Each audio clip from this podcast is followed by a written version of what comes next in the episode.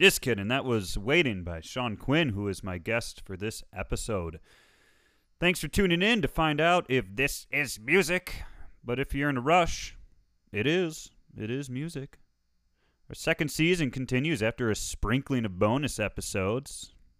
Do you like those? Made them for you, so check them out if you haven't already. There's a there's an uh, an album drop by Liam Moore, local Twin Cities songwriter, composer, cool guy, uh, and a uh, little live sesh with with Phonema Consort. That was fun. They were in here in town doing a gig, doing a show. Got to chat. Uh, I've got a few more conversations in the pipeline. Just waiting for Mr. Fresh Pots, okay, Tony, to give him a polish. Polish, polish. I don't know if he's Polish. I'm Polish. I don't know if he's Polish though. It looks a little bit Czech. Could be some could be some Czech there. Or Dutch. I saw him wearing a Holland sweatshirt once, so it could be Dutch. Or he just went vacation to Holland. I don't know. But Tony worked hard on this episode as well. This is the second one to have some audio issues, so sorry about that. But no one runs this.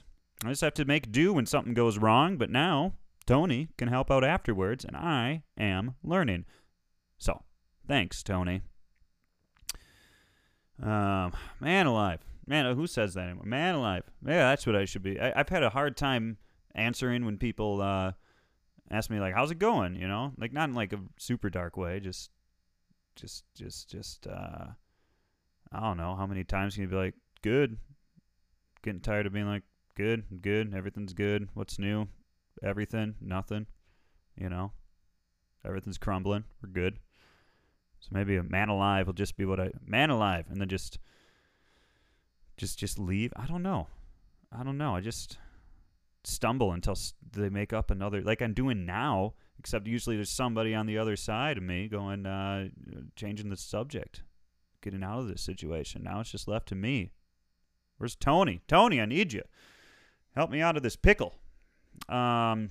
Anyways, if you like what you hear, you can subscribe, follow, whatever the vocabulary is, um, on whatever you're listening on. Leave me a review. Send me an email. Something. Yeah, the email is, is this pod, you know, the email is is this music pod at gmail.com. You can follow me on the Insta. I can't believe it's not music. Like, I can't believe it's not butter, but music. It is music, though. It's a whole thing. I went back and forth. I decided what I decided. But do something to get the word out. That's this is worth listening to. I don't like a void. I mean, kind of do, I guess. Like avoiding things. That's always nice. But uh, spread the word. Tell a friend. Let me know. I can thank you for it. That's about all. I'll thank you. My guest this episode is Australian turned temporary Berliner Sean Quinn. Our conversation is full of rabbit holes, including a whole bunch we never actually go down, but, uh, but mention potentially getting done. In fact, we're pretty sure that we'll get to everything later, but we never do. The intention is there, though. Now, where we did go is plenty interesting, though, and, and bubbles with an unrest felt most acutely by someone older than their age, and Sean definitely is older than his age. When we first talk, I thought they were like 36 or something, but it turns out they're in their 20s. Was that a problem? No. Did it strike me as odd the first time they said the sins of my youth? Yeah, a bit. But Sean seems to be eclectic as shit. He handwrites scores, already sees his output in terms of periods, and thinks we should all just zip it between movements. So, I guess what I'm saying is that Sean is an old soul, and if they think that there's already an obligation to rewrite the days of yore, then we should just hold that door open for him. Contribute to the economy, you old fart. That'll make sense after the episode. In short, uh, I like Sean. He's just as bitter as a musician 10 years older than him, but with more energy and, I assume, better joint health. He's got interesting ideas too, so enjoy our chat.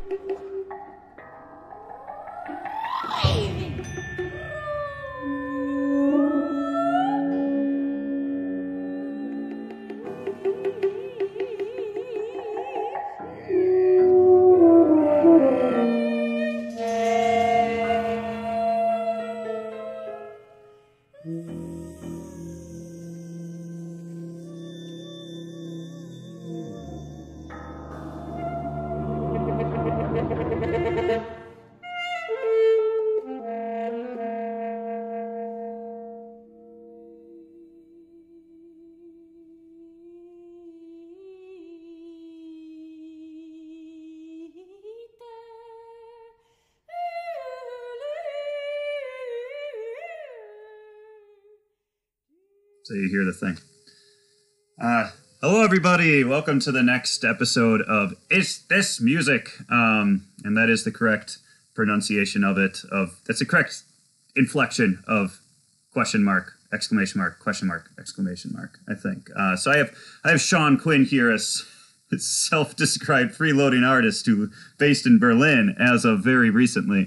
Um, we'll explain that joke in a second, but uh, um, welcome, welcome to the to the podcast, uh, Sean. Hi, Justin. Thanks for having me. Um, it's great to be here. Ah, I um, yeah, it's it's nice. The first time that that we talked, so so yeah, so you just moved to Berlin a couple months ago from Australia.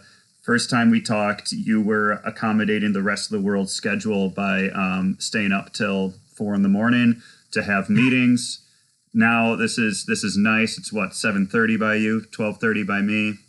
You know, little slice yeah. of time zone heaven here. So much uh, easier.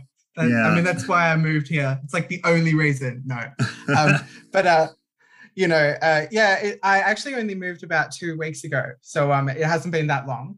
But um, I've been, yeah, I moved from Melbourne, the most locked down city in the world, previously the most uh, livable city in the world. Uh, I, I, guess you could put the letters U and N in the front of that right now. But um, uh, personal opinion. Don't hate on me, Australian viewers. But um, yeah, I'm based here now in Berlin, um, in Germany, and yeah, so things are colder than I expected. Uh, but you know, here we are. Here we are. Yeah, yeah. So, uh, so you're working on that that freelance visa, you said, and that was the the the language is you have to add to the economy.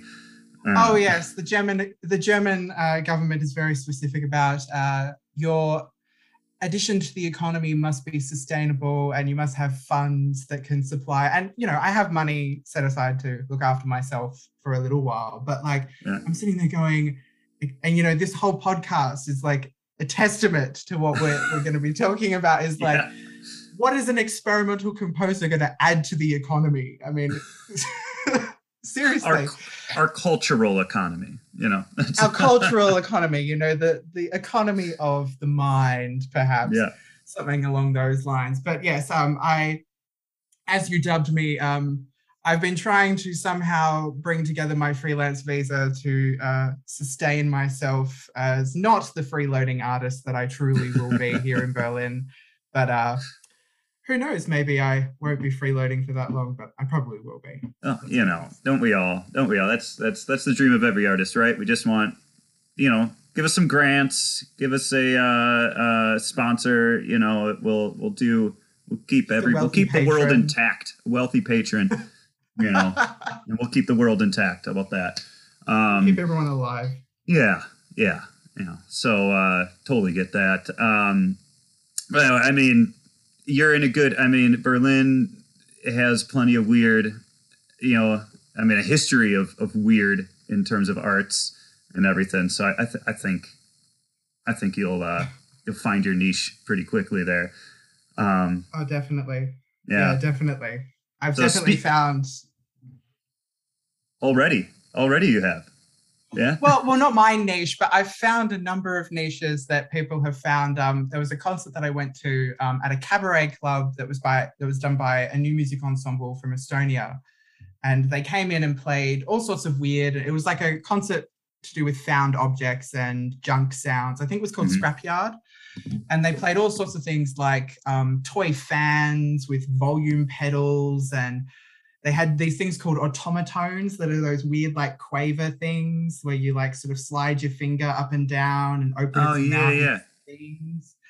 They had a whole like a whole ten minute piece at the end of this concert with or just four of them playing Otamatones, and while it was kind of like I think a lot of us were sitting there going, okay, that was nice. you know, we, we, sort of, we sort of did the, the polite clap at the end. But no, it was it was a great experience to see that as my first gig here in Berlin yeah. because it's like it completely shits all over what everyone else right. does. Like, or, like ah, well, I can fit I can fit somewhere in the spectrum before that or yeah. after that, you know. yeah, you know, if this is what they're allowed to do here, then I should be fine, you know? Yeah, you're gonna be fine. but um, gonna be um, good. Yeah, I'll be okay. Um, maybe. maybe. Maybe I'll go in that terrain. You never know. Berlin. hey. What's, what happens in Berlin stays in Berlin. Uh, Apparently. It's very I've often said that Berlin is the Vegas of Germany. So um Oh yeah. Oh yeah. uh, oh yeah. So speaking of niches, let's talk about let's talk about your niche. It's not no. Uh, let's talk about your musical niche. Um, let's yeah. So so obviously we talk about complexity. We talk about experimentalism, experimental uh, mm-hmm. practices, and everything. So um, where do you kind of where where do you see yourself fitting into that?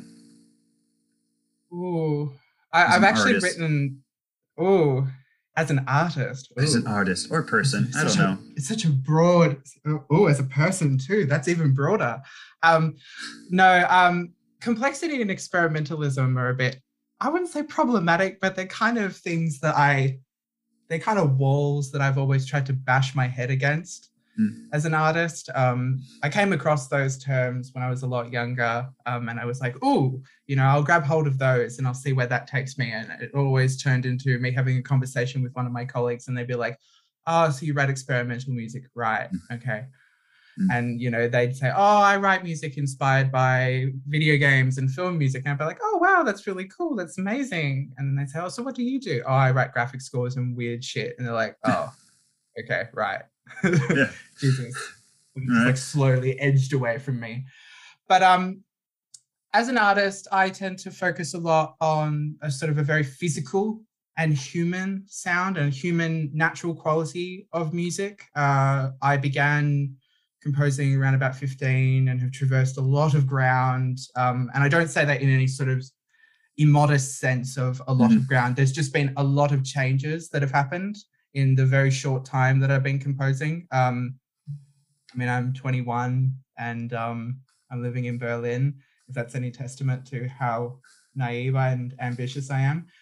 But um, uh, I have sort of gravitated always towards the more uncanny, irregular sounds, distorted, sort of uh, dissonant sounds, I guess you could say. But um, hmm. I, I think the other word I'm trying to remember what the word is that I was using to think about this this afternoon because I knew I knew a question like this would come up about yeah. what is your aesthetic and it's both the best question and worst question to ask a composer and to answer as a composer because we're we're always going to have a million ways of approaching what we do mm-hmm. and, and and I mean, I think a lot about time, as every composer does. You ask any composer, and they'll talk to you. You'll talk your ear off about what time means and whether it actually means anything in relation to anything.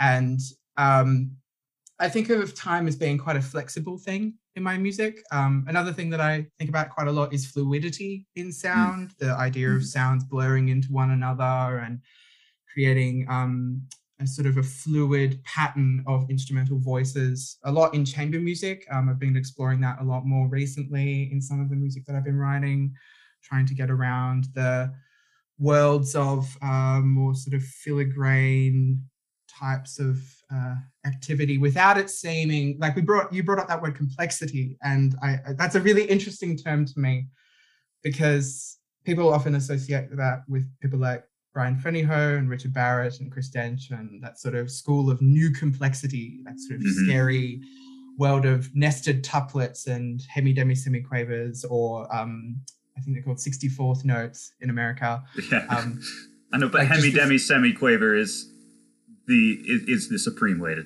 talk about it. Like it's oh yes, oh so yes, it's, it's, it's it's yeah. Just add and the and the you know the way the rule works with that. Um, if you don't know, um, you add demi and hemi every time it gets like as you add tuplet beamings. So you have a demi semiquaver is three, a semiquaver mm. is two, demi semi is three, hemi demi semi is four, demi hemi demi semi is five, and then you just keep adding hemi demi hemi demi hemi demi. Uh, it's it's like forte and piano. You have forte, fortissimo, fortissimo, fortissimo. Like, were some like theorists just like sitting around be like, "This would be fucking funny." Like just, like, are we gonna do? We're gonna print this? Yeah, yeah, yeah. We're gonna repeat it and see if see if it sticks. I mean, I mean, it, it it kind it kind of works, but I don't think anyone's ever going to get to the stage where they're using more than just like. If you get to the stage where it's like too many lines, you're just like that note, the fast one. That note, the fast one. Guess, yeah, yeah, right. Well, okay, but so that sounds complex. So going back I- into complexity, then, so that's kind of a loaded, loaded thing for you. Uh, yeah, it is a bit of a loaded thing because earlier when I was starting to explore that type of sort of tuplet work and um, the experimental side of sound, I was looking into um, Brian Ferneyhough's music quite a lot because um, it's kind of it's kind of a gateway drug for a lot of people who go into that world. Is that you look at Ferneyhough's music and you sort of see, okay, so that's the threshold that I can reach. That's kind of like the Watergate, and then I can just only row backwards from here. And I, I think I realized pretty early on. It was actually probably the middle of last year that I started to realize, oh, actually, no, maybe it was even earlier because I, I, did try out the new complexity thing for a while. Yeah. The um, Brian Ferneyhough has this sort of permutative system that he uses, and it's exhausting. And I don't know. I mean, I, only Brian Ferneyhough should use it, as far as I'm concerned. only Brian Ferneyhough. But um, complexity to me started to speak to people started to associate my music with that and i always looked at that as being like well do I really have the same ideas as them? Mm. Perhaps, yes. I think in some ways there are elements of complexity to my music and tuplets and all sorts of things. Like people often look at my scores and go, oh my God, there's a nested tuplet. And I go, but it's just a triplet inside of a triplet. It's not that terrifying. It's okay. Right. We'll get through this. But also, I, I think that complexity can be a thing that can alienate people sometimes. And I think also the term experimental can sometimes be a thing. I have actually written, there actually is an article out there that I wrote when I was more sort of outspoken and naive as a young child um, about two years ago. So, you know, such our youth. But um, it just changes so quickly.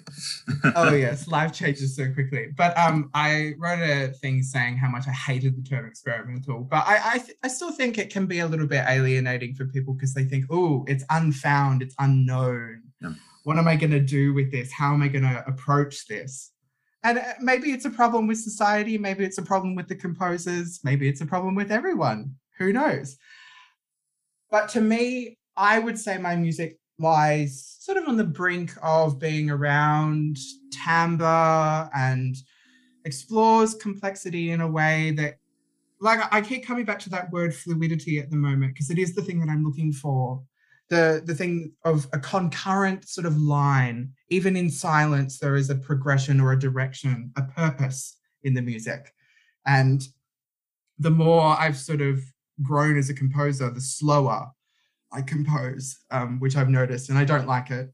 I hate it. I hate composing slowly because it um, it feels almost unnatural with the way my sort of brain is constantly going a million miles an hour, like the hamster getting on the wheel and just round and round and round. I think I might have mentioned that last time, the hamster being on the wheel. Oh yeah, um, the last yeah. time we talked, yeah.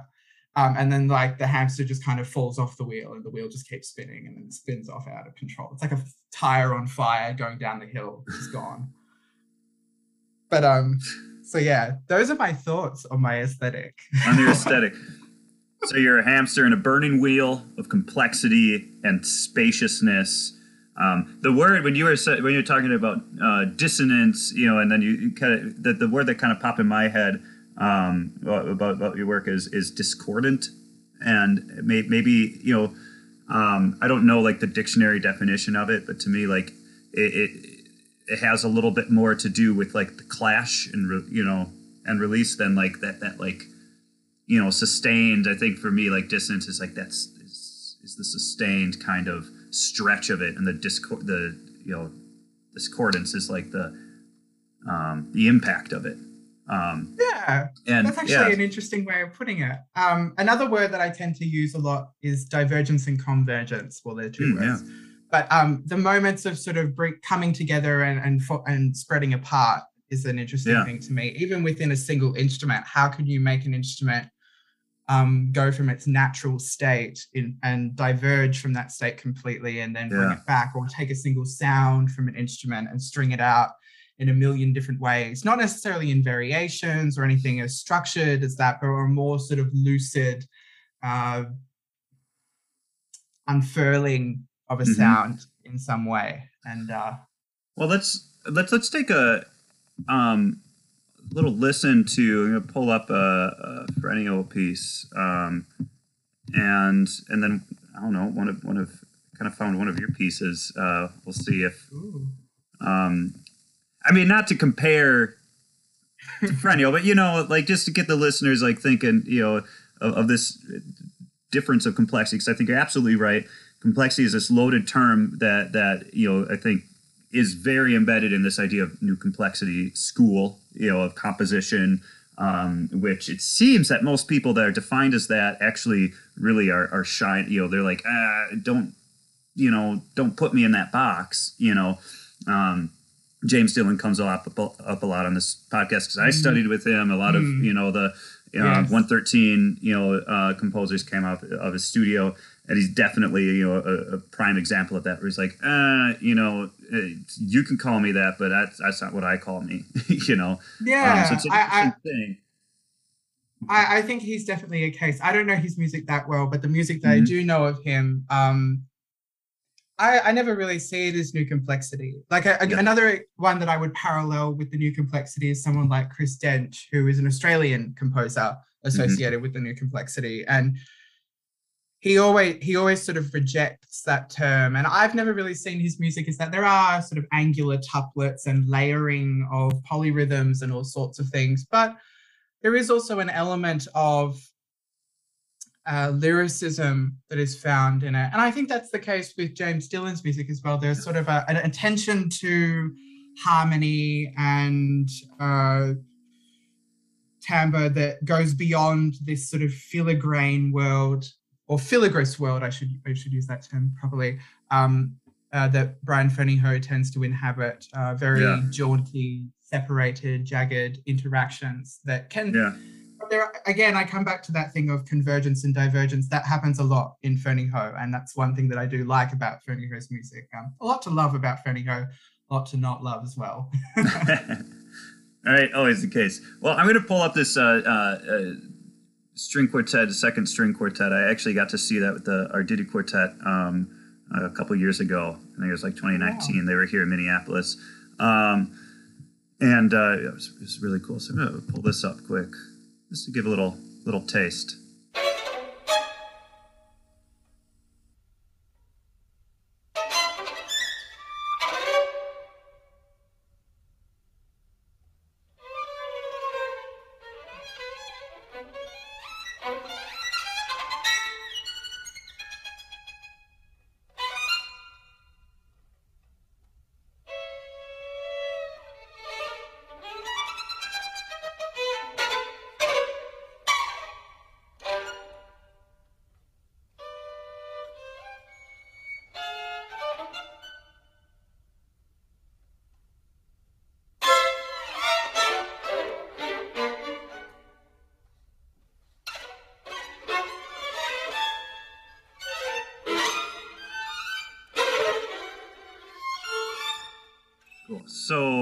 Yeah, so there you got some obvious complexity there, and, and, actually, I mean that was uh, um, largely just still just the first violin. you know, you only get the second violin coming in. Um, so like, yeah, just just that like, you know, you, you're almost playing multiple instruments at once, even in the same instrument. Um, I get this feeling sometimes in the more complex vocal stuff I do, where it's like, you know, obviously I, I can't like, I mean, I don't know how to do two pitches at once. That would be amazing, but you know, where you're almost like swapping out, you know, your instrument a bit. So, um, and geez, I'll put a, I'll put a link in the in the comments here or the whatever the description here because this video has the score, and uh, that's always fascinating. Um, now a different type. Now, yeah, you, you, have a different type of complexity. It's all right. I'd like to uh, to kind of put something in there, um, and I'll, I'll, edit this little bit out. But but what's kind of coming up for me right now is is waiting. Um, yeah. Uh, that that one might. Uh, we go to an, an intermittent breath. Um, mm-hmm. What would one of those? Yeah. Be all right um, to share right now? Yeah, sure. Um, maybe an intermittent breath would be better because waiting takes a while to sort of get going. So um, sure. an intermittent okay. breath could be good to sort of explore the more reserved world that I work in sometimes. Right. And we'll get into that maybe. Yeah, yeah, yeah. So so this uh, this piece that we're gonna kind of now of yours, Sean, is is a, an intermittent breath, um, and we'll we'll kind of discuss it a little bit after um, the clip. Um, let's see if I get an ad.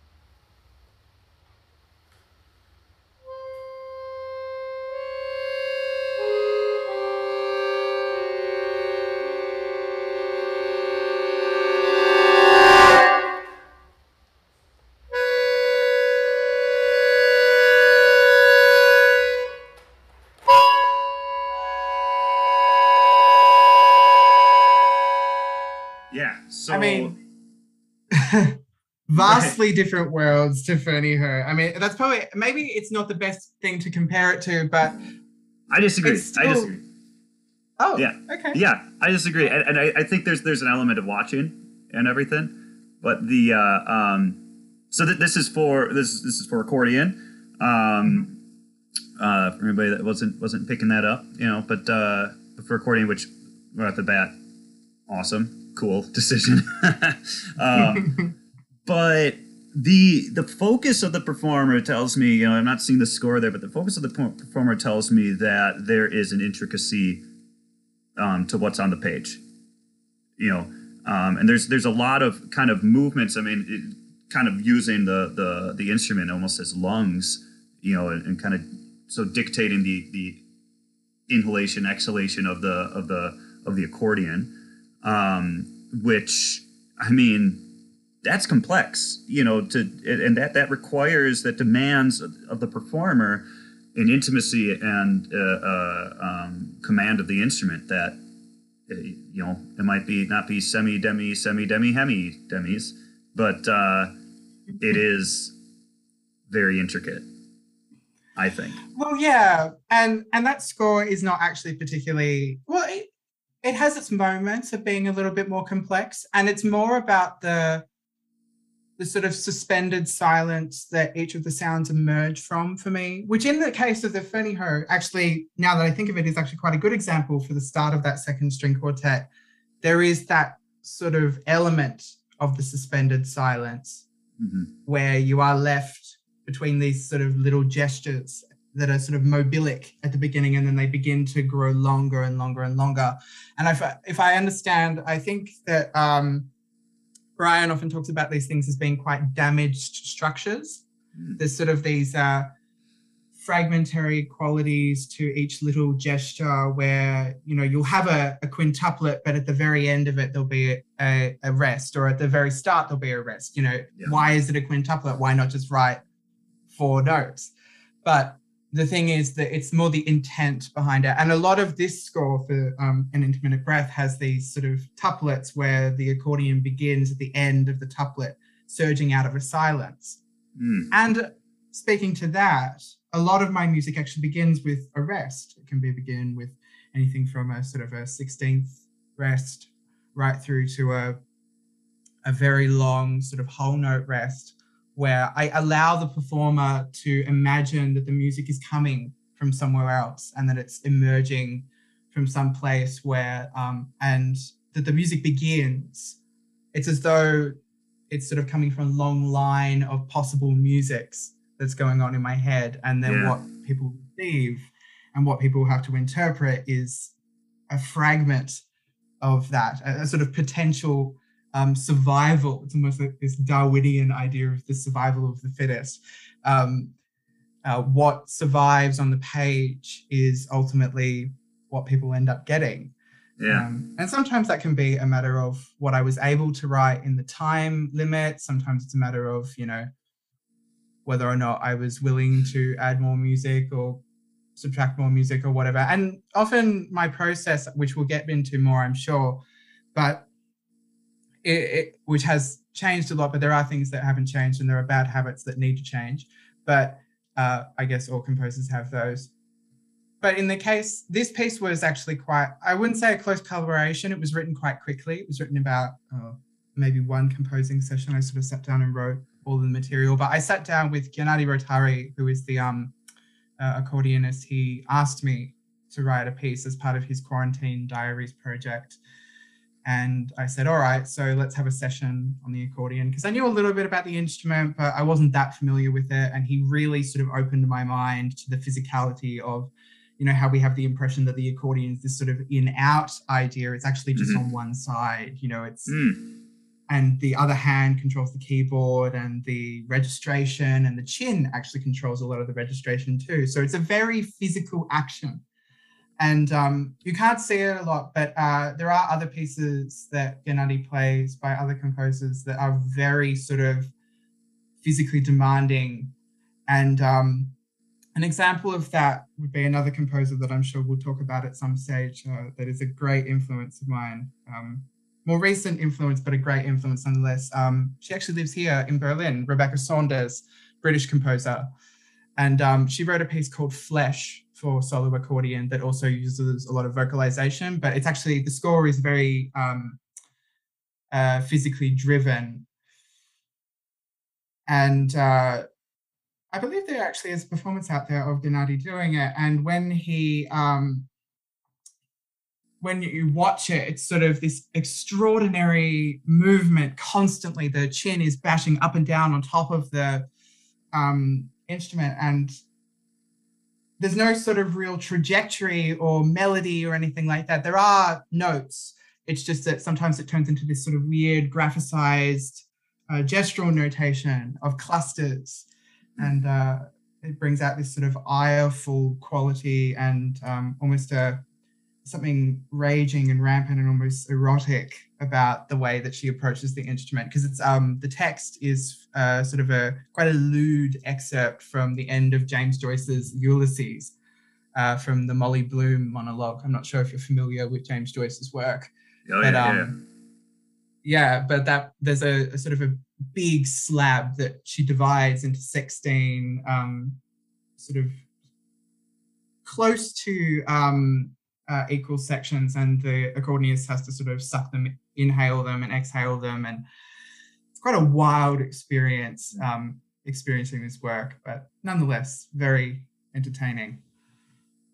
So let's, you know, I mean, uh, there's there's there's going to be so many threads, you know, and everything to follow. But but I want to I, I want to. Uh, it's all right though. I'd like to talk about your age a little bit, actually, because this this is um, I was very when I so you know, I, I, I, kind of explained when when I uh, when we first first got got in touch with each other. Like I, I just I stumbled across your stuff on that Facebook group, basically. I think um, it was, and you know, um, you know, I'm not not a super big social media person, but like I I, I like to scroll through those forums every now and then and just see like what music comes up. You know, it's kind of a nice nice way to see who's uh, trying to build connections and community and has stuff to put out there and everything. And uh, and yeah, and you kind of um, popped up and and kind of made an imprint on me, uh, you know, on me a bit. So so you know, reached out and everything, and um, and I was I was very surprised because I, I, I went and I you know searched for you and everything. I was like, oh well, there's there's quite a bit of stuff out there and everything. Um, I was very surprised that you know you've been at this for three years.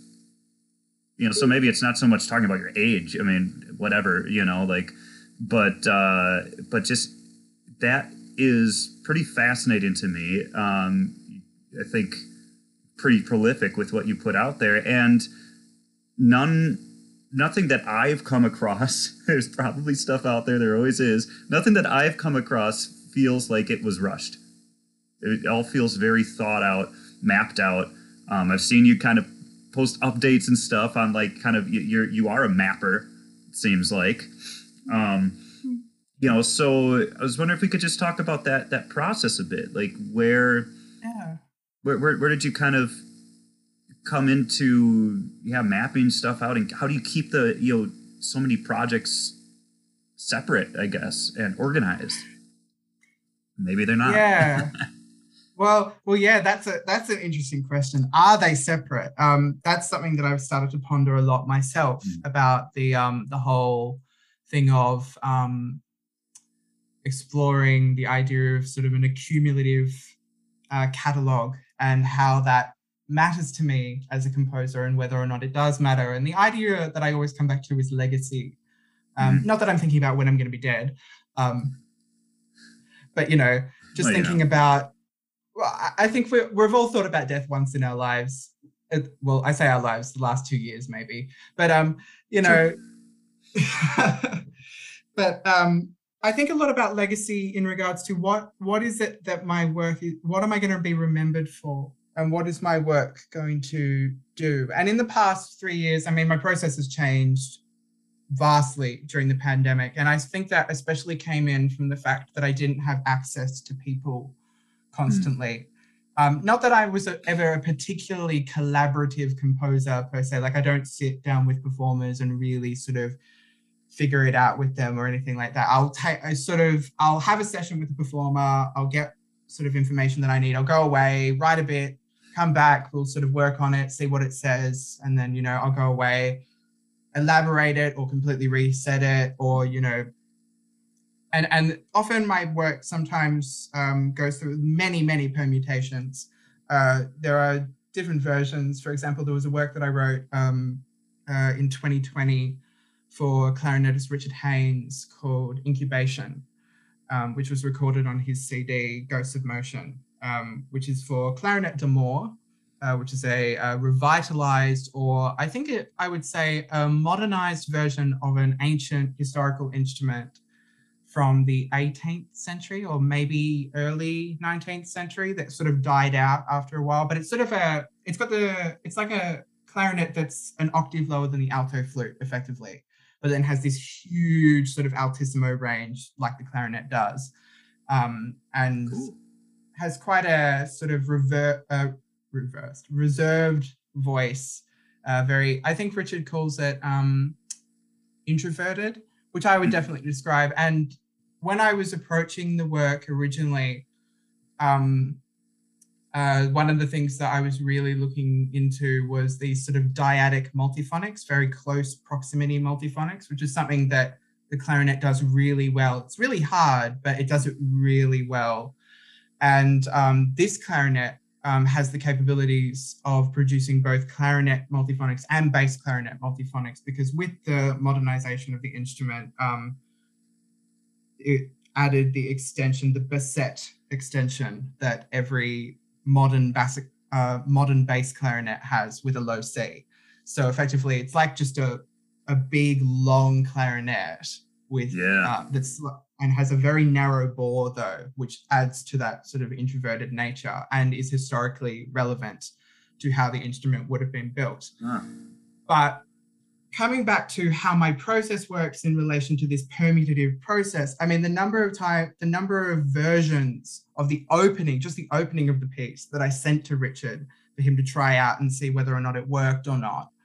Um, uh, and I loved the back and forth where he, I would send him a list of multiphonics and he would go, okay, so this one works, that one doesn't work at all, that one kind of works if you add flutter tongue. And it was a fantastic sort of collaborative back and forth. Hmm. and um, in that case, I would say that was a more collaborative composition that I've worked on for quite a while. Um, but as the piece evolved, I started to, the way that I had originally planned it out in my head and it's interesting that you say that my music is planned out because often it isn't. And I don't mean that to sound like arrogant where I go, oh, it just happens. It doesn't. It doesn't just happen.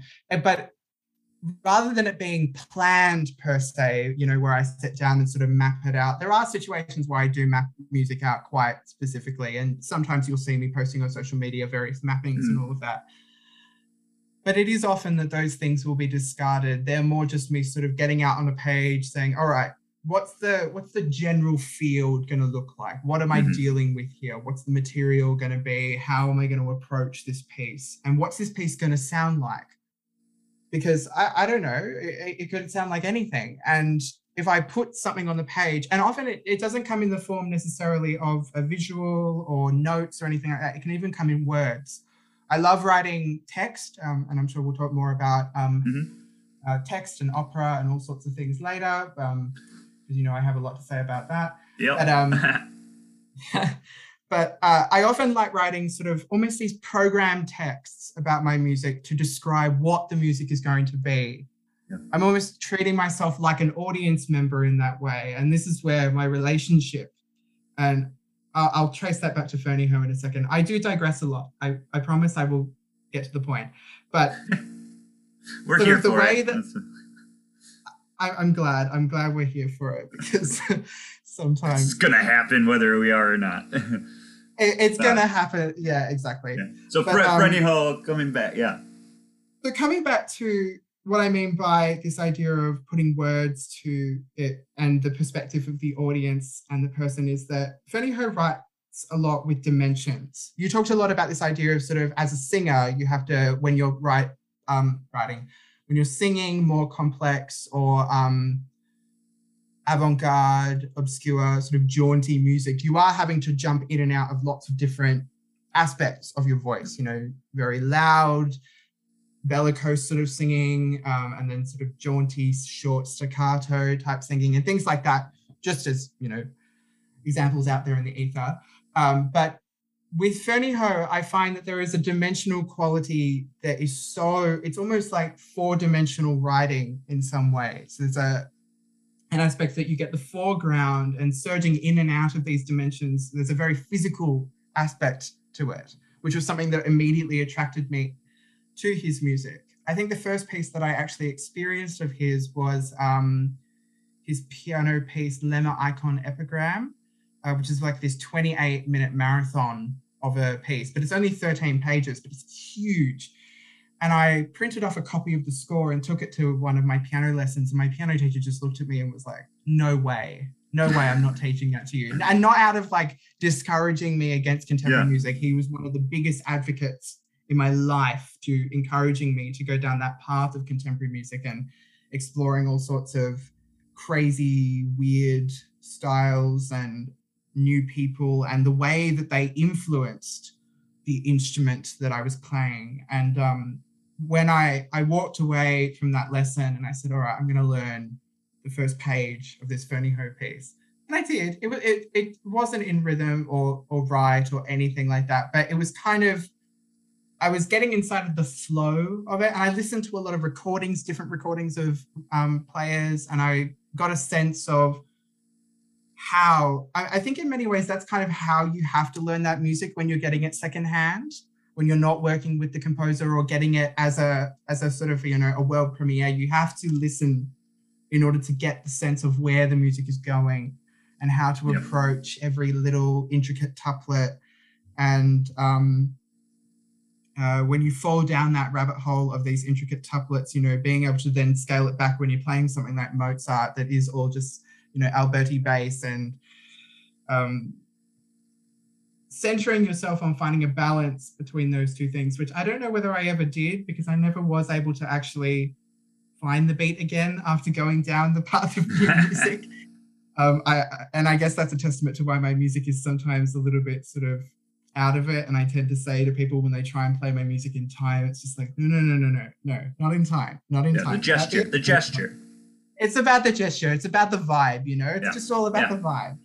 Yeah. But then bringing that back to what I'm saying about incubation, which is again similar to an intermittent breath. Um, it's very, it sort of takes a long time to bloom out of itself, and um, that came from a lot of time just sitting down during the pandemic. I wouldn't say that piece again. I wouldn't say that piece is a pandemic piece because I, I personally hate the term pandemic piece. Whenever people ask me, "Oh, did you write a pandemic piece?" I go, "No. Why would no. I want to write a piece about something so terrible?"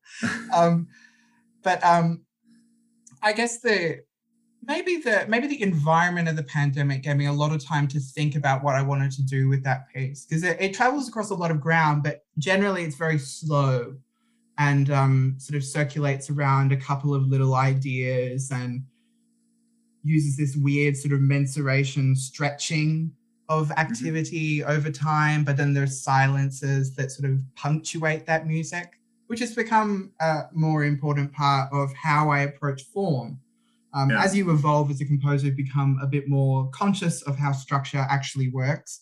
Um, when you're young and naive, you kind of just do whatever and hope to God that someone does the right thing in the right place. And you're like, yeah, that was right. Yeah. But now I think there's a lot, I'm becoming way too much of a control freak over what I want. Um, sometimes people tell me I'm way too specific with my scores, but sometimes people tell me that I don't know what that means. Tell me what that means. And I go, yeah well, what do you want from me? right. Well, yeah. and, and, I mean, how do you how do you get too specific? You know, it, it, it's you can't you can't get too specific. You know, it's it's I think a great actually uh, a, uh, a non new avant-garde whatever you know example of this is uh, the song by Stefano Donaudy um, O del mio amato ben right this thing yeah, is yeah. it's two ver it's two verses, you know, just completely strophic, you know, um, mirror image, uh, four pages, and it has every single Italianism ever on that page. It's like you know rallentando within you know allargando like it's just like everything is dictated like to tenuti you know like all over there.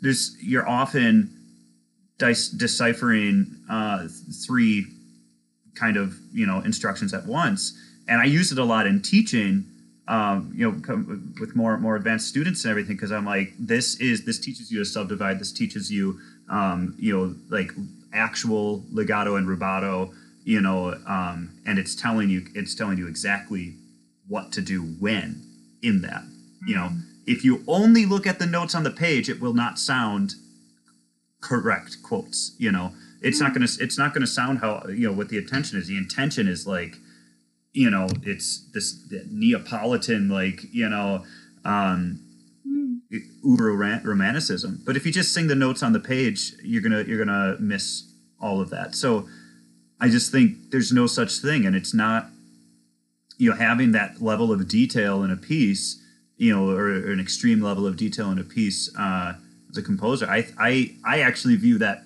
now. I've grown. uh, I view that now as as actually a courtesy. You know, hmm. um, like this is this is a way for me to know that oh, okay, this composer has an image in mind and has given me every amount of detail possible for me to match that image. You know, um, but then you know if then if you're rehearsing the piece and they're a jerk that's a different thing you know? Yeah. I guess it's it's dealing with the divas in classical music you know? They're everywhere. Yeah, they're um, everywhere. and, and, and, you, and i mean i can be a bit of a diva at times with it too. And you know I, I do get a little bit pissed off with performers who purposefully sort of look at the detail in my music as being like this megalomaniac, control freaky thing, yeah. which maybe it is. Maybe Freud said it was. But hmm. I, I guess it's more of a question of how do I convey what I want when I can't tell people what I want? Because it, it's sometimes really hard when you're dealing with, especially when you're dealing with really high profile performers, telling them that you want something that they're not doing is hard. And it, mm-hmm. it's a it's a trial by um, fire in many ways for young composers. And I've seen it time and time again whenever I've dealt with programs and I've sat and watched other people get their music performed, not that I've necessarily done many of them in person, a lot of it's been mm-hmm. online during this time, but you know, just sort of watching people interact, it's so different. And I've even felt it myself, like there's a, a sort of a barrier between whether or not I can actually communicate that. And I've had to be more specific with the score because sometimes performers will say, okay, so what the hell do you want me to do here? you know, it says superball mallet dragged along the the frame of the piano, but what does that actually mean?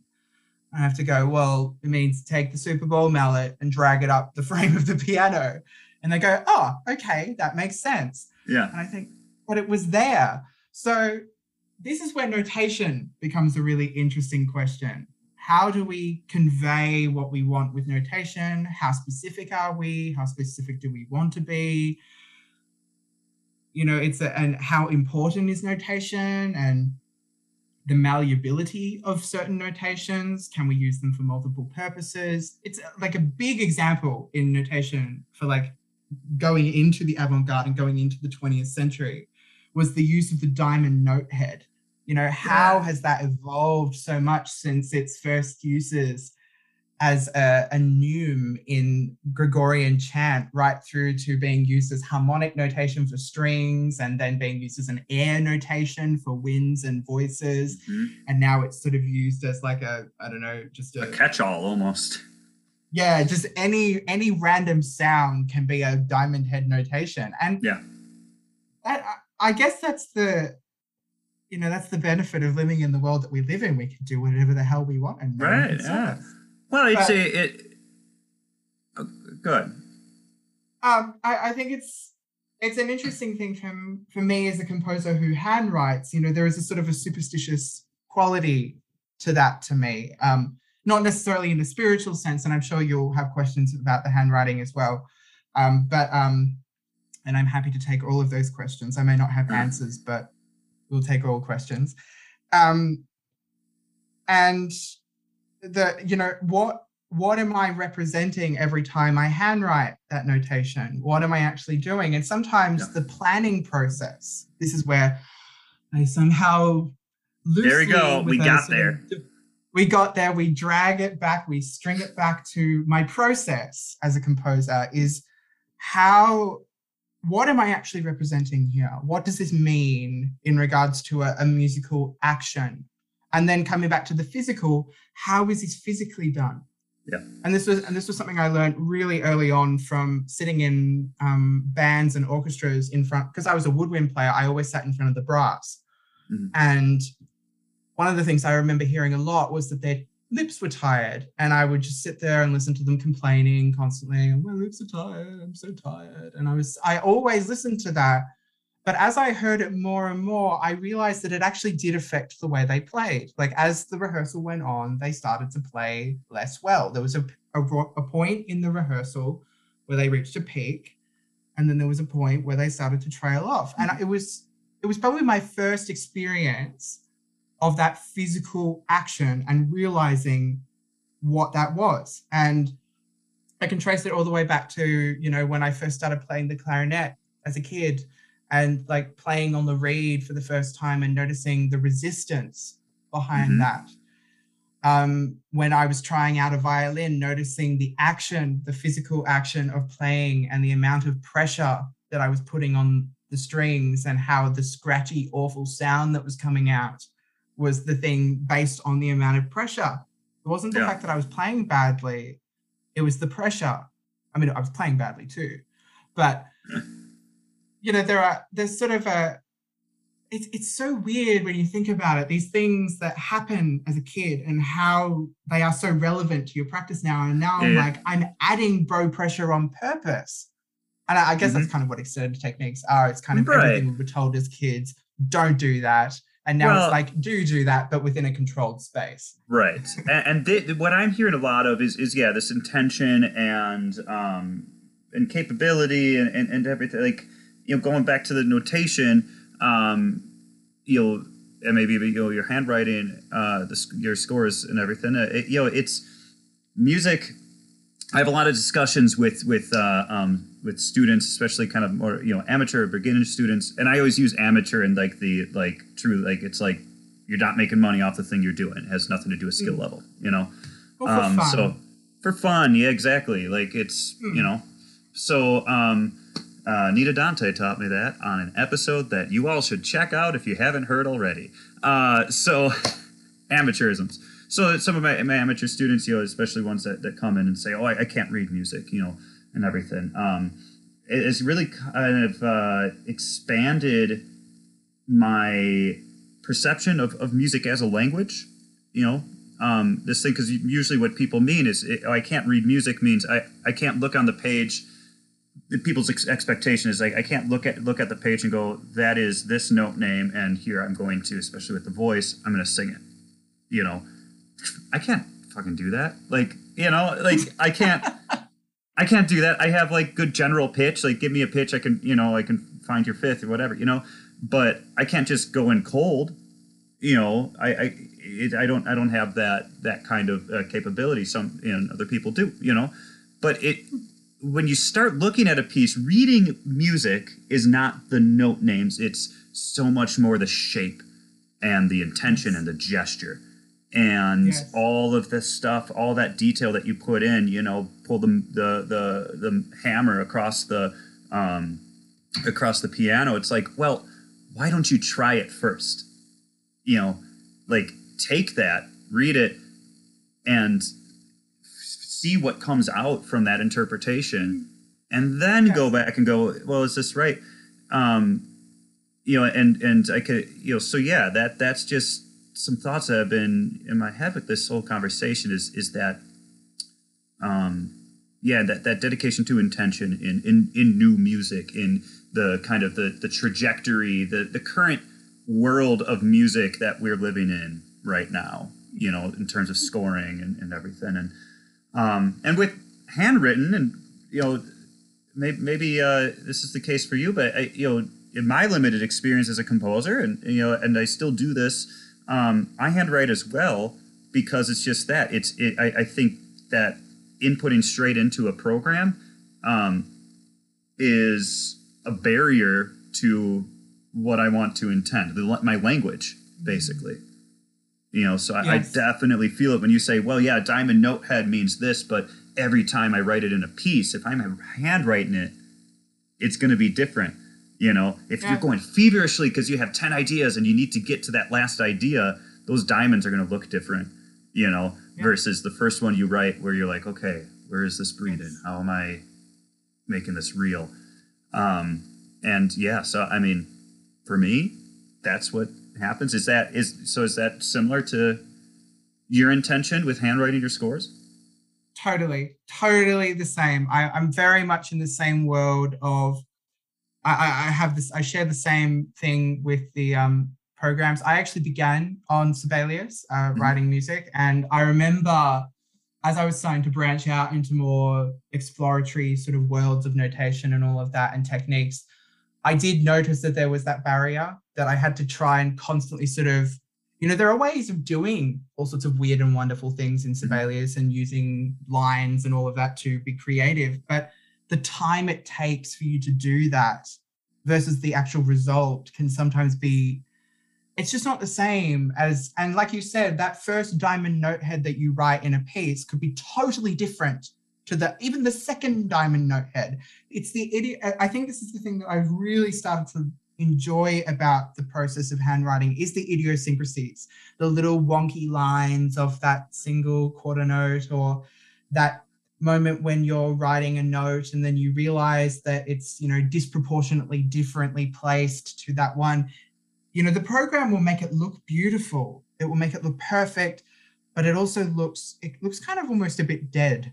It looks yeah. lifeless and sort of unenergetic. And people who can bring that sort of notation to life, there are examples of composers who have really sort of got their head around the software. But there are also cases where, you know, composers will handwrite, but then for, you know, if they're writing for a large orchestra, it's not often that you're going to get the chance to actually get an orchestra to play a handwritten score. Yeah, yeah, for they'll sure. look at you like, what the hell is that?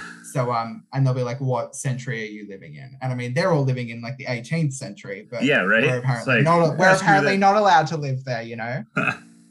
Double standards of orchestra whatever. writing. Right. yeah, whatever. Um. Not like any of us really get to write for orchestra anyway. And that's my business about orchestra music. Um, it's all chamber. Yeah, it's all chamber. I yeah, know, all chamber. Yeah, and, and, this maybe gets into opera a little bit, you know, for, for me because it's you know, um, you know, I I uh, you know I think that you know, living in America, you know, the the emphasis of a lot of a lot of opera is, is on grand scale, right? The the mm. grand opera orchestra as well, right? Um, yeah. Everybody wants to see, you know, Sibelius and Beethoven and everything, and it's all it's all really big, you know. And even, you know, dinosaur company comments aside, um, I don't think I, I don't think that's the world we live in right now. We don't live in a grand opera world. We don't live in a grand masterwork world. We live in a chamber world. All of our stories are local, you know, uh, well, like, and one way or yes. another. Yes, I, I, think that's a really interesting point to make. We we do live in a lot more of a sort of, I guess you could say, fragmentary world where there are lots of different worlds that we live in now. It's not just one big world. Mm-hmm. And I, I, would the thing I would say about that is that I'm in two minds about the grand opera thing. First of all, dinosaur companies 100% agree with that. Second, I would say I think there is a place for these institutions and i think that they exist for a reason and that they and that they are there to conserve it's like the fact that we have conservatories versus schools of music we have mm. conservatories which um, apply the knowledge of the past and schools of music which look for the knowledge of they use the knowledge of the past for the future whereas the conservatory yeah. uses the knowledge of the past to sort of conserve that idea in the name and opera I think is a is a really strange one because even when you look at the big scale operas that are new nowadays, they yeah. they're usually like it's very rare that you'll find a really large scale opera by a composer. Like I can think of one particular example would be a composer like Chaya Czernowin, who's had mm-hmm. amazingly mm-hmm. staged, huge um, productions like um, there was that production that she did of um, Infinite Now, which was that uh, staging of um, uh, the play Front, which was about the war. And um, I just remember watching that production. It's about two and a half hours, that whole sort of opera. And I remember listening to it for the first time, and I was just completely enthralled by the fact that she kept the focus for pretty much the entirety of that opera because it's an immense space to deal with. And it's something that's really yeah. hard with a generation like with it with just a society that doesn't have the attention span to sit through a 45 minute episode of a tv show anymore. Yeah. You know unless we can binge watch something for six hours a day we're not going to watch it. You know if i can't watch all seven episodes of that show I'm just going to wait until it's out on DVD and then I'll buy it. You know why? Right. Why? Why would I sit and watch it with ads when I can watch it without ads? I mean, seriously.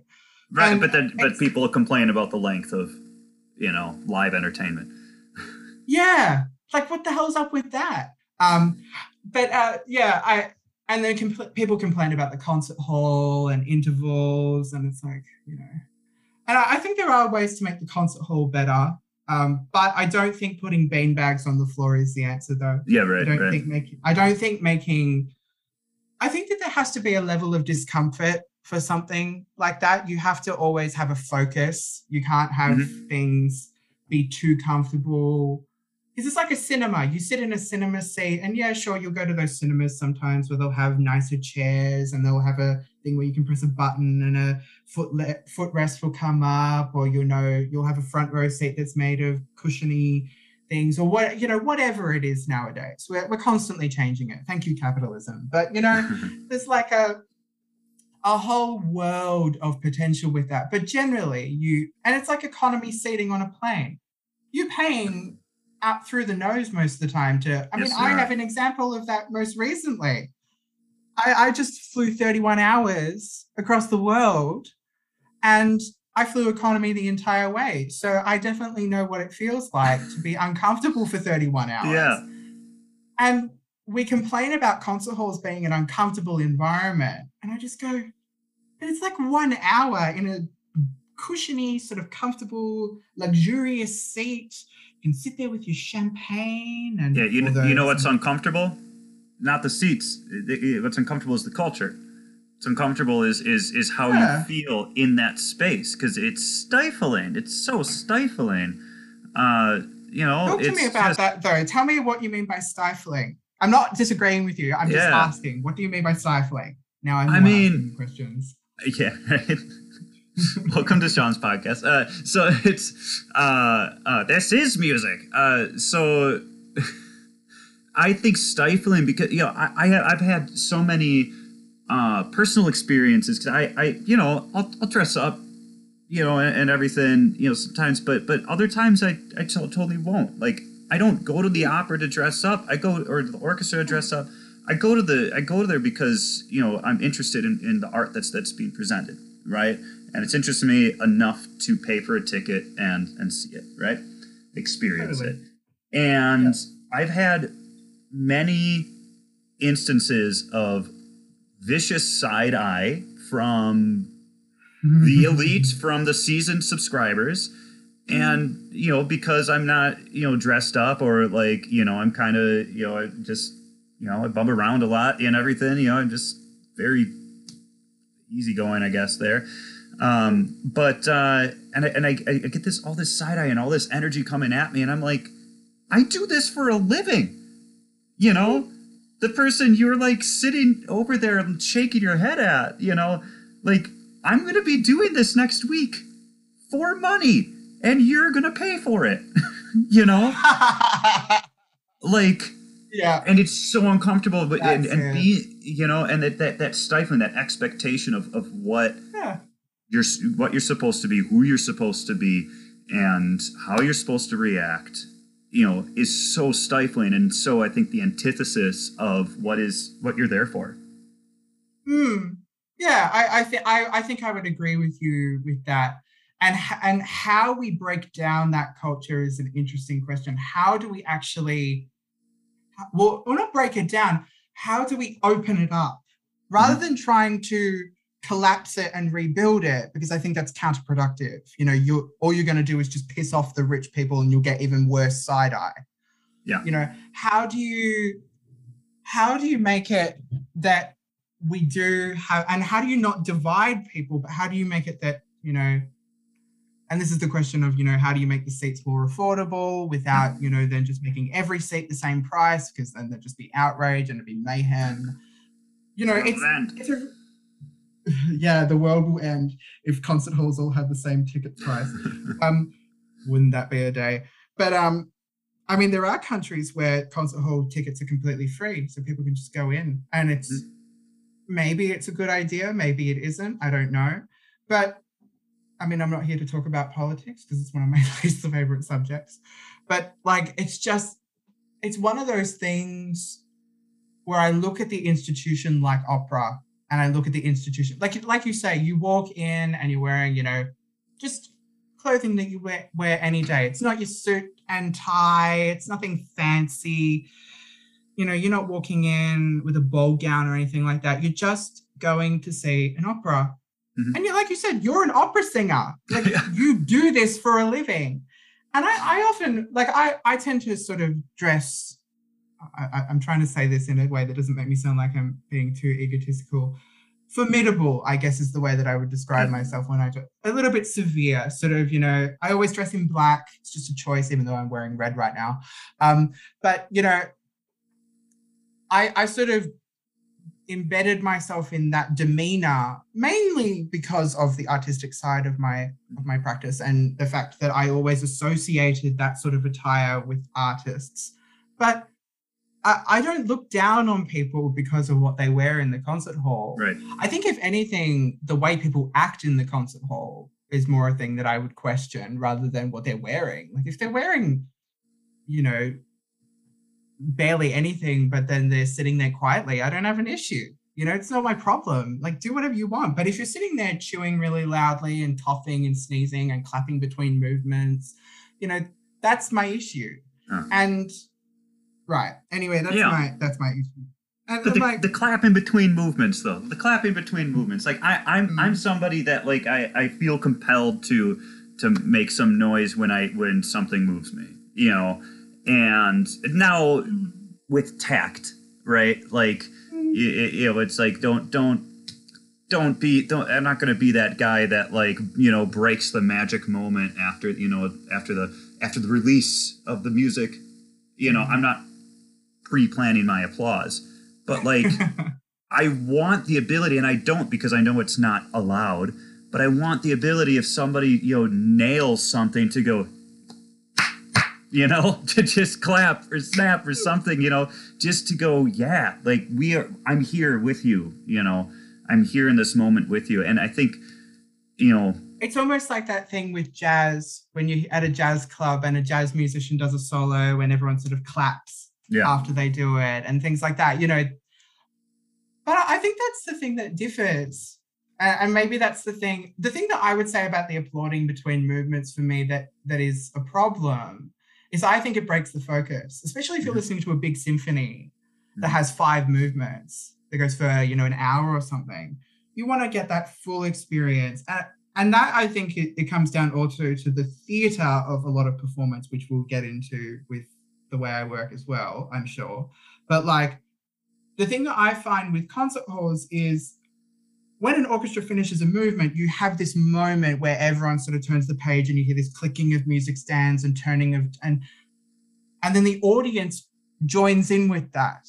And, mm-hmm. and it's it's almost this thing where I I sort of sit there and I'm almost squirming on the inside, going, oh, you know, that sound, it's sort of this break of focus. And it happened, um, I was at the Sydney Opera House um, pre-pandemic, uh, watching a show, and I was just sitting there and after one of the movements, this really beautiful, soft movement of the Turangalila Symphony. And it ended with this sort of beautiful end of the piano, sort of bird song. And then suddenly everyone just started squirming before the movement had even ended. And I was going, hmm. What are you doing? You know, the, the piece is still going. We're not finished here. And I guess it's the thing that comes down to the focus on stage is the thing that I I always am intent on. And I guess you get it better in a chamber setting because people are, it's a very intense mm-hmm. setting, yeah. often in the round and things like that. So you have that focus. But with a concert hall, there is that you are dealing with a very large spectrum of people, no matter what you're dealing with. Even if you're dealing with entirely aristocratic people, you're dealing with 5,000 aristocrats, there are still 5,000 people Mm-hmm. And it's a it's a really it's a really hard thing. How do we cater for five thousand seats filled with five thousand different people from yeah. five thousand different places? You know, how do we know who's coming to these concerts? And it can be tricky. You know, how mm-hmm. do how do we cater for everyone? Yeah, it, it can. I mean, that's yeah. I mean, five five thousand people. It's not an answer. Any, it's not it, an answer. you know, is there one? You know, but five thousand people in any context to me is way too many people. it's too many people. any context, yeah. yeah. Um. So, you know, I'm, I'm gonna put on. I'm gonna I'm gonna um, queue up just this. Uh, we are talking about Infinite now, and, and I'm just gonna queue up a little uh, since we're talking about opera and everything. You this up, and then mm. um, and then after that, let's. Uh, um, let's talk about your your song choices a bit.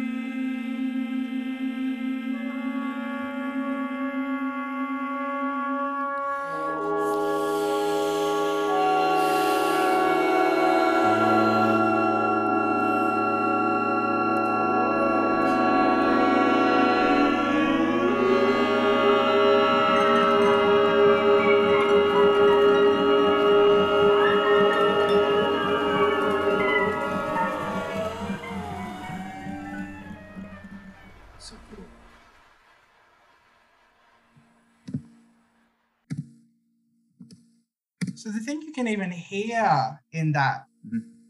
In, in that is that it's like a it's it's very vulnerable writing a lot of her music and I I really do think she's very inspiring in regards to I think the thing that I often think about with her music is this sort of abandon for for the need of order but everything is very precise in her music very um hyper sort of notated and very specific and very timbrally aware but there are also elements where it's like she sort of becomes more open and that's and that's evolved i think a lot more over the years um maybe i don't know but uh one thing that certainly has uh, uh changed for me in listening to if infinite now yes. anything was that yes. uh, I realized um, that no matter yeah, what so, I so do, my opera let's go to some of uh, one day.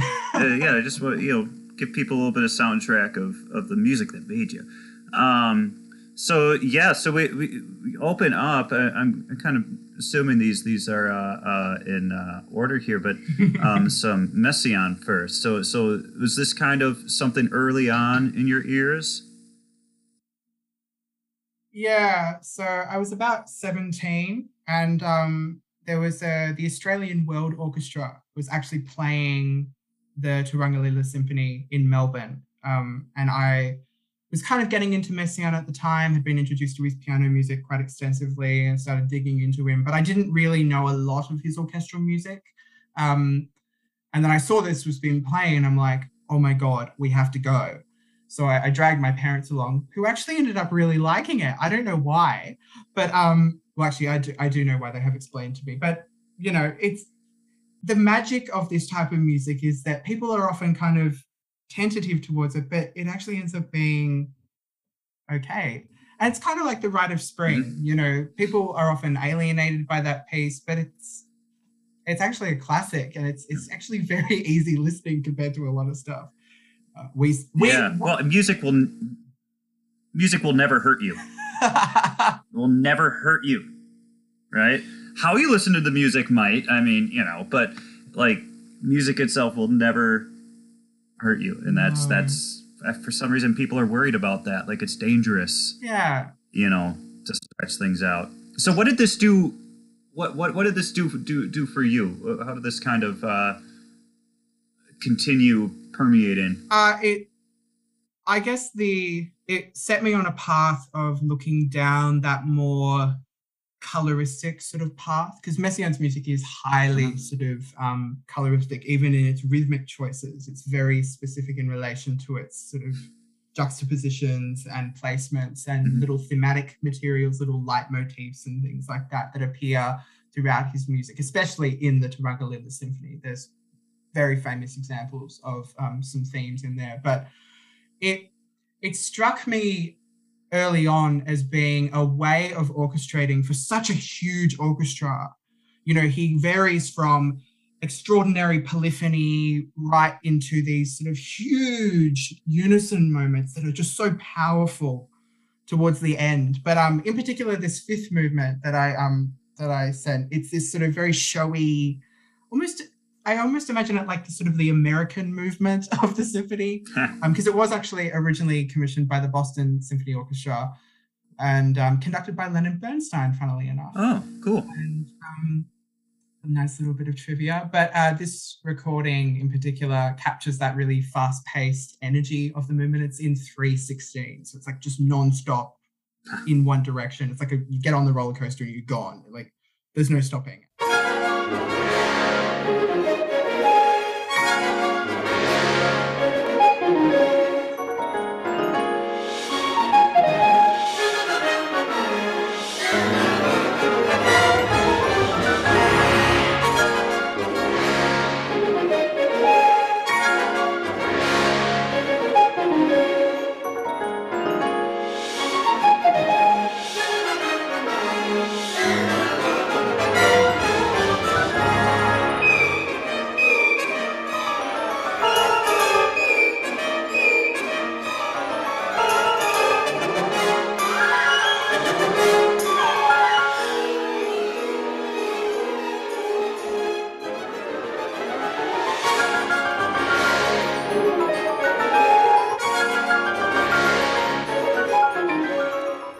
Talk about your textures there. That that's it. Just kind of keeps on like the little percussion that kind of comes in, and then the the,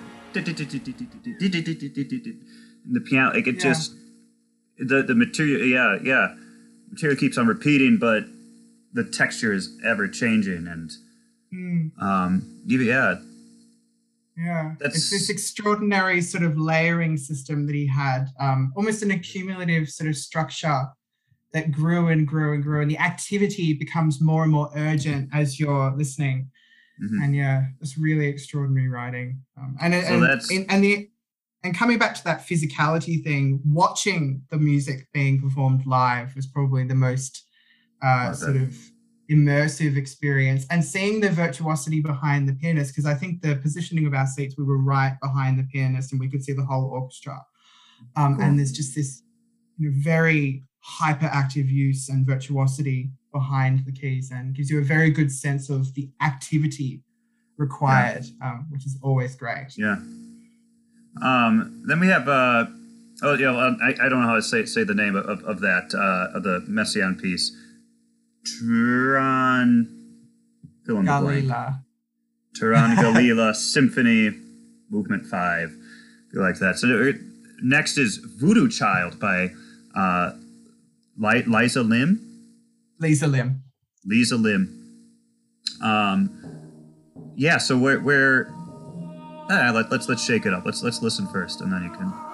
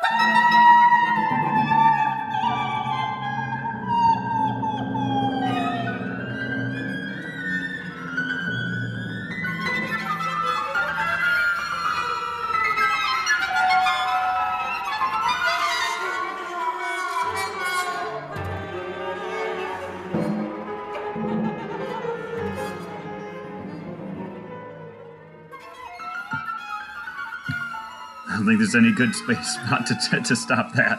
There's uh, eight more minutes of, of it. That's so okay. So I'm gonna is this something that like got your ears weird? Like is this this like uh one of those entry pieces that got got your ears weird?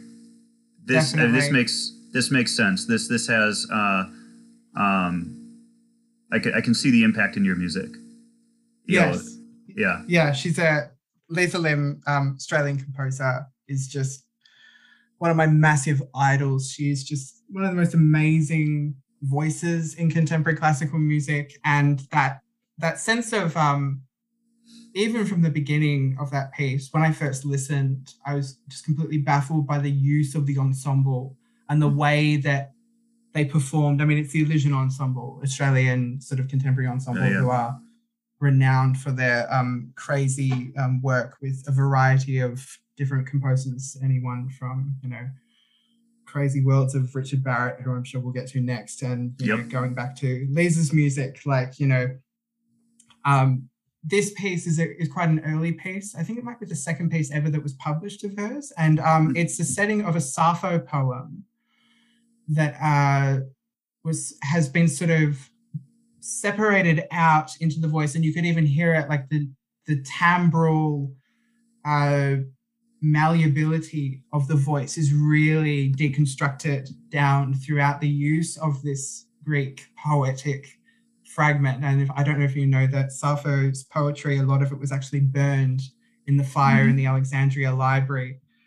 And um, so uh, they actually recovered a number of fragments, and what remains is sort of what we have of her writing. And um, I don't know, I don't actually remember specifically what the text is for Voodoo Child, but um, it's not it's not about a Voodoo Child. The Voodoo Child, I think, more comes from the uh, the timbral world that she was dealing with. But even just the interaction between the instruments, to me, was the thing that really drew me to this music mm-hmm. and and made me think about the the sort of passionate and fluid way in which they interacted and also the way that they just moved between these different techniques you know the harmonics and the sort of distorted sounds of the wind instruments and the trombone was a real mm-hmm. sort of like something that i um I was never really that fond of brass instruments growing up. I kind of mentioned that um, thing of sitting in front of them a lot. Um, they're very loud and um, it'll put a chip on your shoulder it really it, yeah it really puts a chip on your shoulder in more ways than one.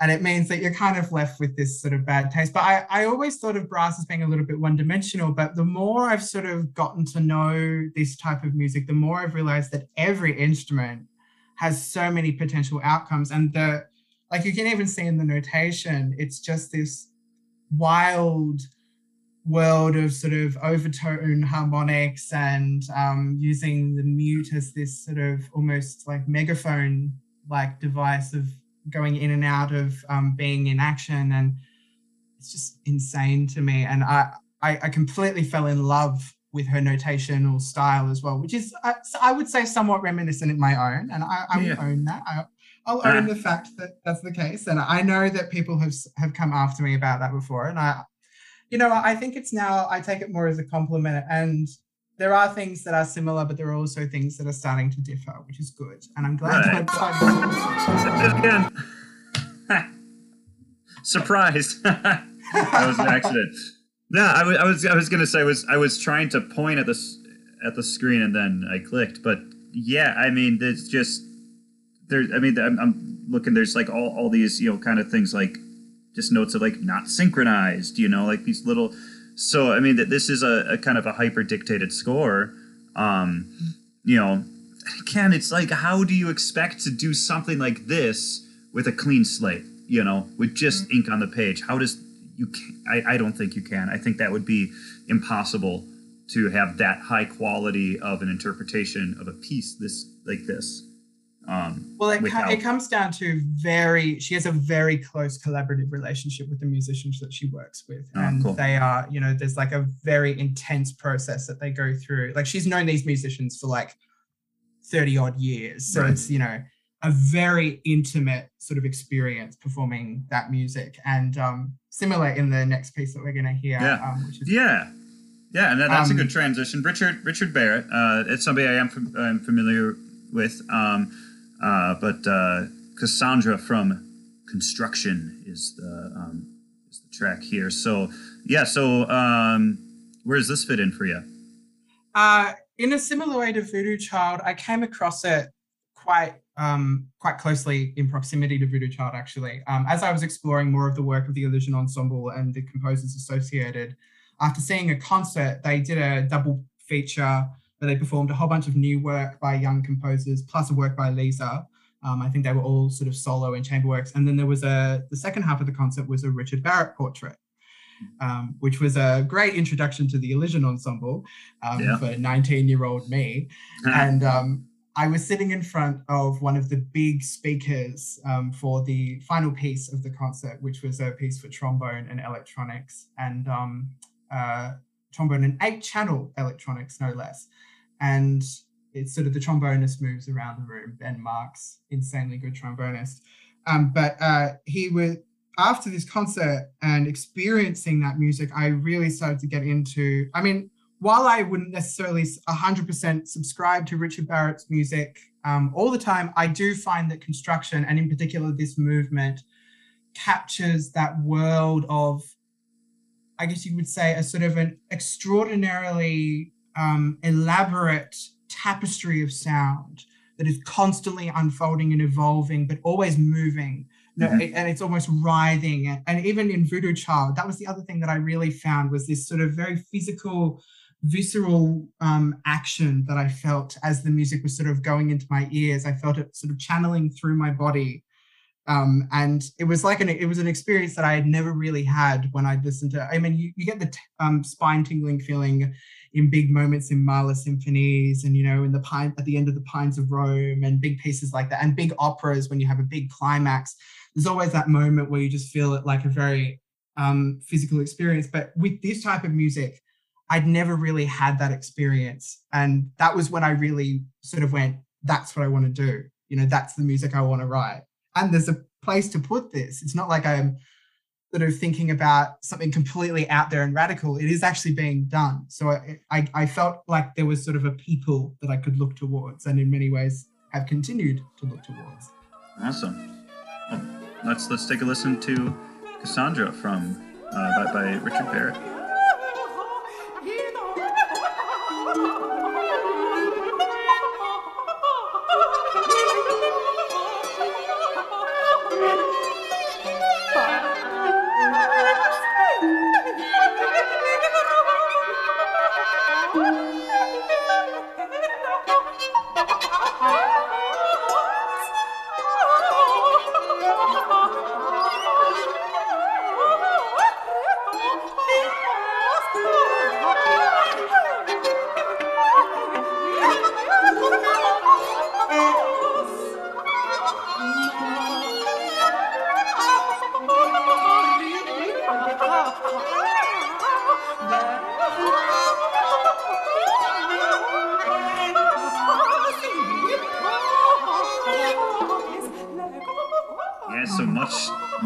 Chaotic. But I, I, I already feel this. I'm gonna, um, I mean, listen, listen to it. Uh, um, you sent, but uh, but but this idea of my that I, that time I, I started feeling like that internal like that that build up like the the, the chaos is obviously leading to something.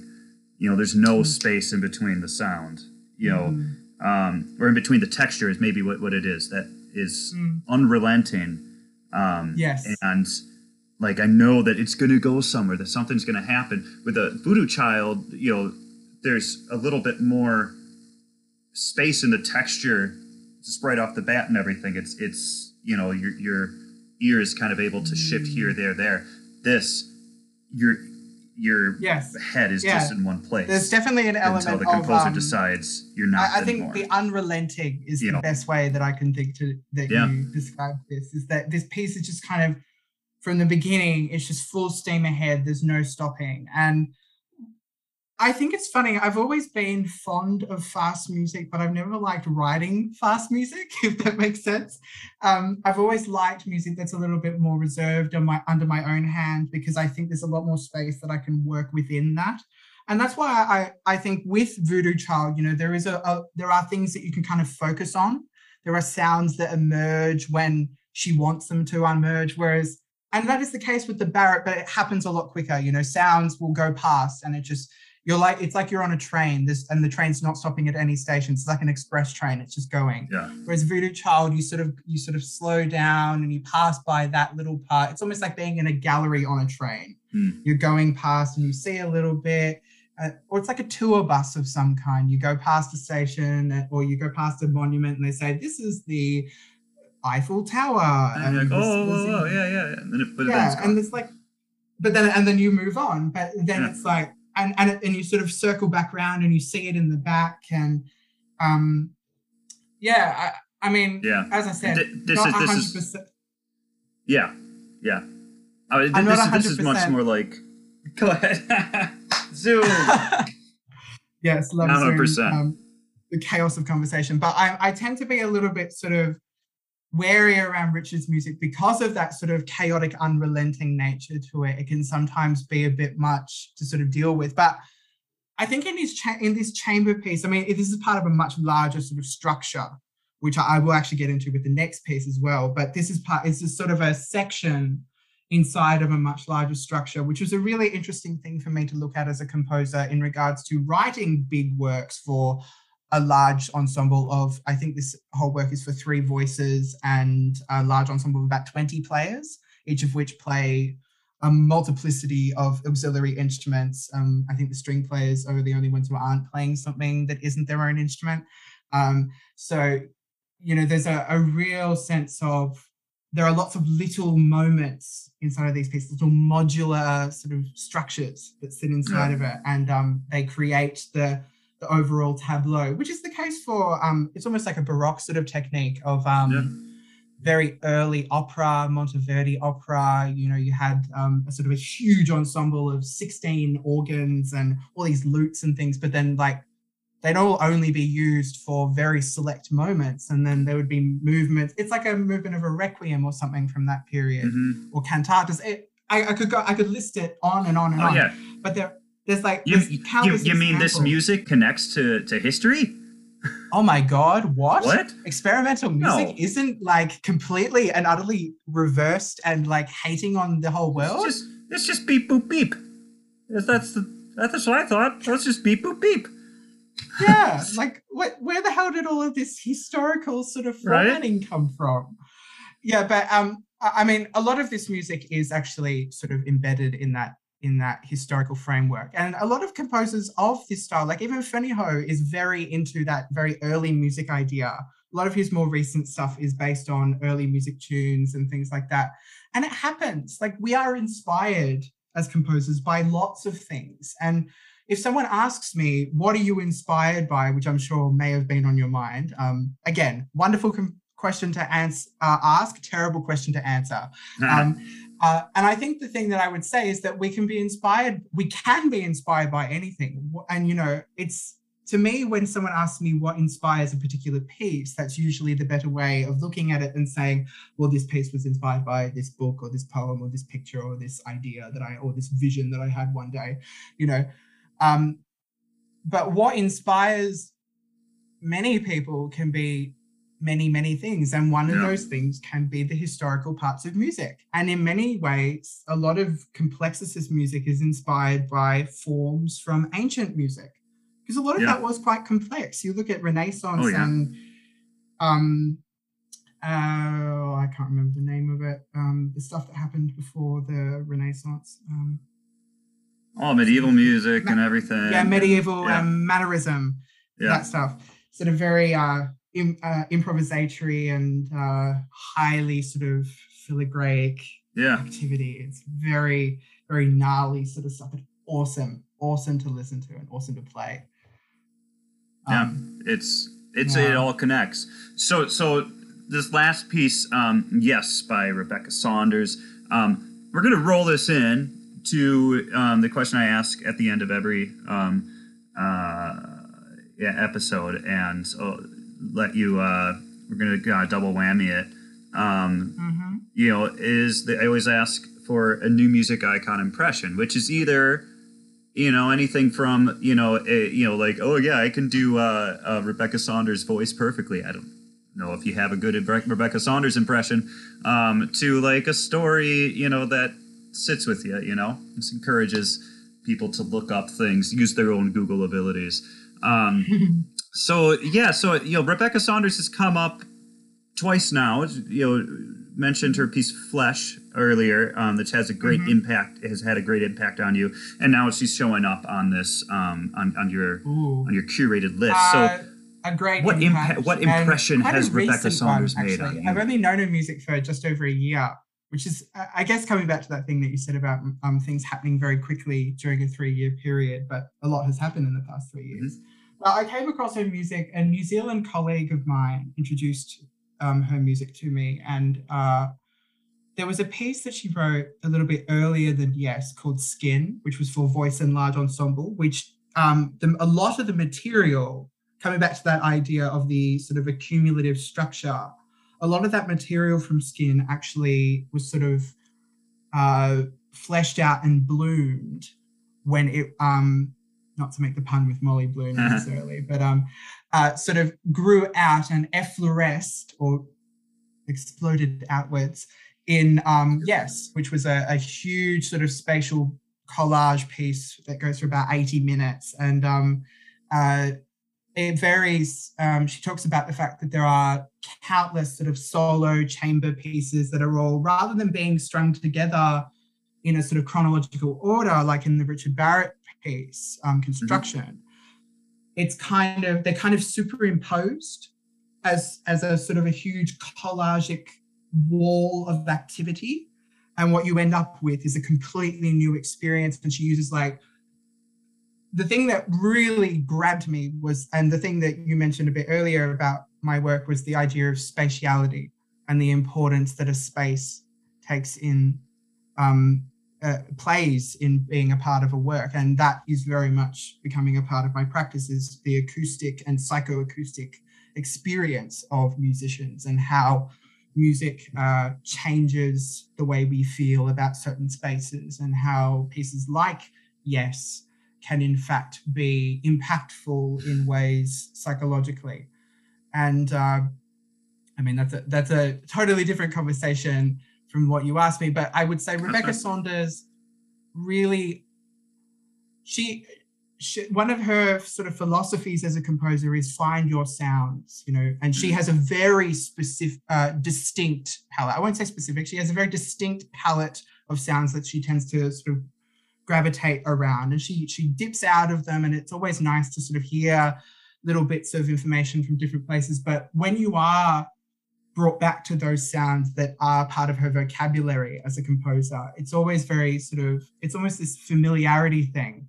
And it's something that I've started to adopt in my own practice is finding sounds from other pieces that I've written and saying, okay, what can I do with that sound? How can I incorporate that into a new piece? And how can I bring this sound into a new space? What what are the contexts? What are the conversations that I can have with other instruments and how yeah. and bringing back that idea that I, and coming full circle from what I said at the opening about um, my interest in sounds diverging and converging, how can these sounds diverge from their original place? How can they be strung out in new ways? Which is very much, I think, where Rebecca's music has gone. Um, and I, I, I, think she would probably be the most recent influence on my music. Cool. Um, cool. Yeah. Awesome. Well, we'll uh, we'll let Yes kind of take us out for this episode. I want to thank you. It has been a fantastic conversation, um, and uh, obviously we have so much more to talk about, and I look forward to doing that. Um, and uh, yeah, yeah, thank you, thank you for coming on. Thanks for spending some time chatting. Um, a pleasure. Good. Uh, so this is Yes by Rebecca Saunders. We'll listen to listen to a bit of that. Take us out.